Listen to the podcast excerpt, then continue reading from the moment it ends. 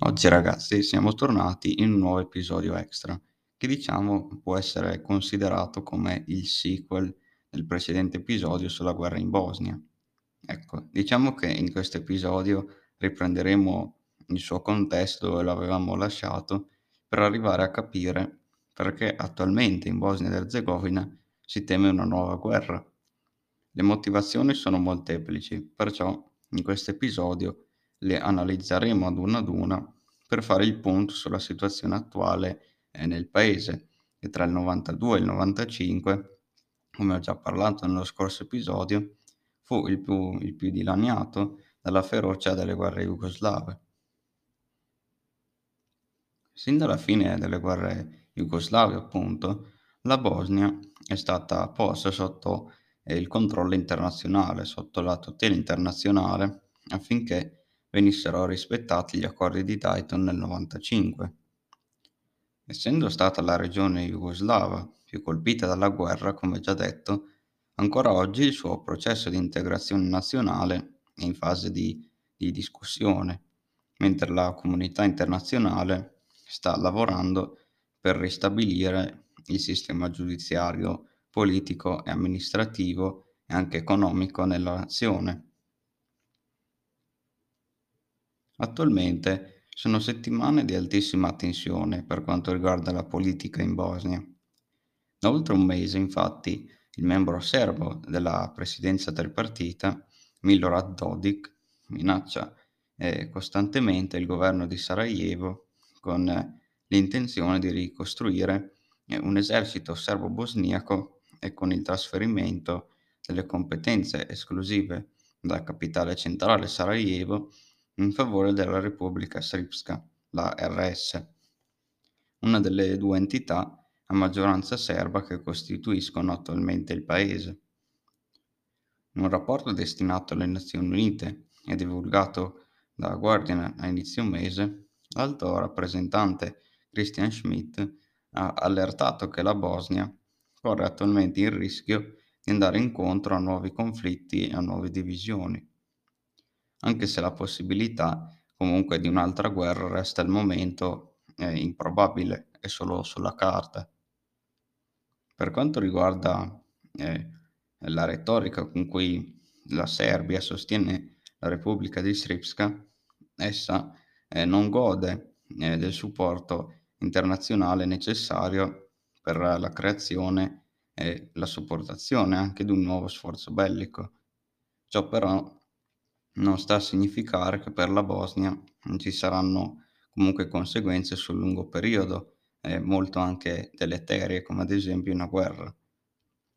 Sarà infatti molto difficile sanare la frattura eh, dell'istituzione politica tra lo Stato centrale e le autorità serbo-bosniache dopo le violenze della guerra del 92.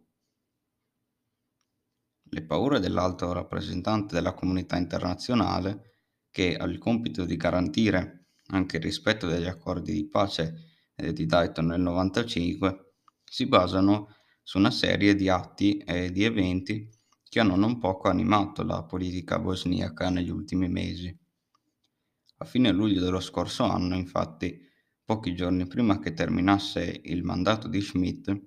il, suo predecessore, Valentin Inzko, eh, impose un emendamento eh, del codice penale bosniaco in cui di fatto eh, si vietò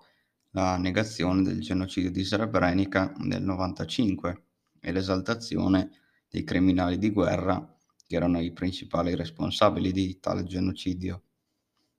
Da allora Dodik e il suo partito hanno, diciamo, eretto le barricate, come accadde nelle prime fasi dell'assedio di Sarajevo nel 92, prima boicottando le istituzioni e politiche statali e successivamente annunciando la creazione a Banja Luka della capitale de facto della Repubblica Srpska, sottraendo quindi a Sarajevo molte delle già poche competenze esclusive dello Stato centrale, infatti. In particolare, Dodik ha voluto trasferire in Repubblica Srpska eh, l'Agenzia del Farmaco bosniaca rimodulare anche a livello locale il sistema eh, per quanto riguarda la tassazione il sistema per quanto riguarda la giustizia. Con un'altra legge, infine, eh, egli vorrebbe anche ritirare eh, i serbo-bosniaci dall'esercito centrale bosniaco ricostruire invece eh, uno eh, indipendente dalla Repubblica Srpska. C'è anche da sottolineare però che a fine ottobre, sempre dello scorso anno, la polizia della RS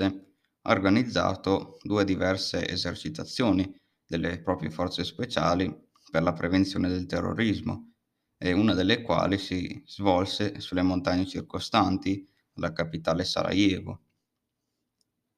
Una serie di eventi, uniti ai toni minacciosi e soprattutto dal punto di vista politico dei serbi bosniaci della RS, che nella popolazione ha molto spesso rievocato le immagini della guerra del 92-95 e che sta di fatto facendo eh, traballare tutto l'equilibrio eh, dell'intero paese, che da decenni di fatto si regge su un equilibrio assai precario, sia dal punto di vista interno che dal punto di vista esterno. La crisi che sta attraversando la Bosnia non è però un fulmine a ciel sereno, diciamo. Infatti, essa è il risultato di molti anni di contrapposizioni politiche assai nazionaliste, con accordi, che con gli accordi di Dayton non sono di fatto state ras- che anzi, al contrario, hanno trovato un nuovo terreno fertile in cui crescere. L'accordo, che mise fine alla guerra nel 95, di fatto configurò il futuro, quello che sarebbe poi stato il futuro assetto eh, costituzionale ed istituzionale del paese, eh, basandolo però allo stesso tempo su un principio eh, etnico che solo parzialmente eh, garantiva e garantisce ancora tutt'oggi una pacifica convivenza tra i, i tre gruppi costituenti della popolazione bosniaca, ovvero i bosgnacchi, i serbi e i croati. In realtà gli accordi di Dayton esclusero eh, di fatto identità etniche appartenenti ad altri gruppi, come ad esempio Rom ed ebrei, lasciando però intendere che le decisioni eh, sono ed erano di fatto espresse quasi esclusivamente dai partiti nazionalisti, eh, soprattutto bosgnacchi, serbi e croati. Nel dopoguerra la situazione bosniaca si è perciò sviluppata secondo le decisioni dei tre gruppi costituenti della popolazione bosniaca, i cui principali partiti hanno sempre fondato i propri progetti politici sul, facendo ricorso alla difesa nazionale piuttosto che invece alla promozione di un'identità eh, nazionale più unitaria e trasversale, specialmente nel caso di serbi e croati. L'unitarismo è stato promosso infatti quasi esclusivamente dai partiti bosgnacchi, che però rappresentano solo circa metà della popolazione, mentre dall'altro lato la politica dei serbo-bosniaci, che costituiscono un terzo della popolazione, eh, ha costruito eh, la propria eh, fortuna alimentando eh, di fatto continuamente la paura di una nuova assimilazione, se non addirittura una cancellazione nazionale. Ed è per questo che Dodik e il suo partito, che da 15 anni ormai detengono il monopolio sulla Repubblica Srpska, hanno spesso minacciato la possibile convocazione di un referendum eh, al fine di far ottenere l'indipendenza alla Repubblica, appunto. Minacce volte però eh, non tanto ad una reale separazione dal resto della Bosnia, ma quanto piuttosto al mantenimento del controllo geopolitico sulla zona. In sostanza si può affermare che la crisi, ode- eh, la crisi del giorno d'oggi è più che altro nuovo innalzamento dell'asticella eh, del nazionalismo serbo-bosniaco. Il rischio principale di tale crisi è più che una paralisi politica, eh, si teme che sia una definitiva eh, rottura del sistema istituzionale bosniaco. La responsabilità della comunità internazionale nella questione bosniaca ehm, ha però ehm, hanno però radici molto più profonde. Gli stessi accordi di pace promossi dalla diplomazia statunitense hanno funzionato da cessate il fuoco, ma non sono serviti a garantire la costruzione di un futuro Stato unitario. Infatti, eh, negli anni la presenza internazionale eh, di supporto è stata gradualmente sempre più ridotta solamente alla figura dell'alto rappresentante, la cui eh, carica, la cui azione di salvaguardia degli accordi in continua eh, oscillazione tra l'essere troppo forte e troppo debole, come nel caso dell'emendamento contro il negazionismo del genocidio di Srebrenica già citato in precedenza.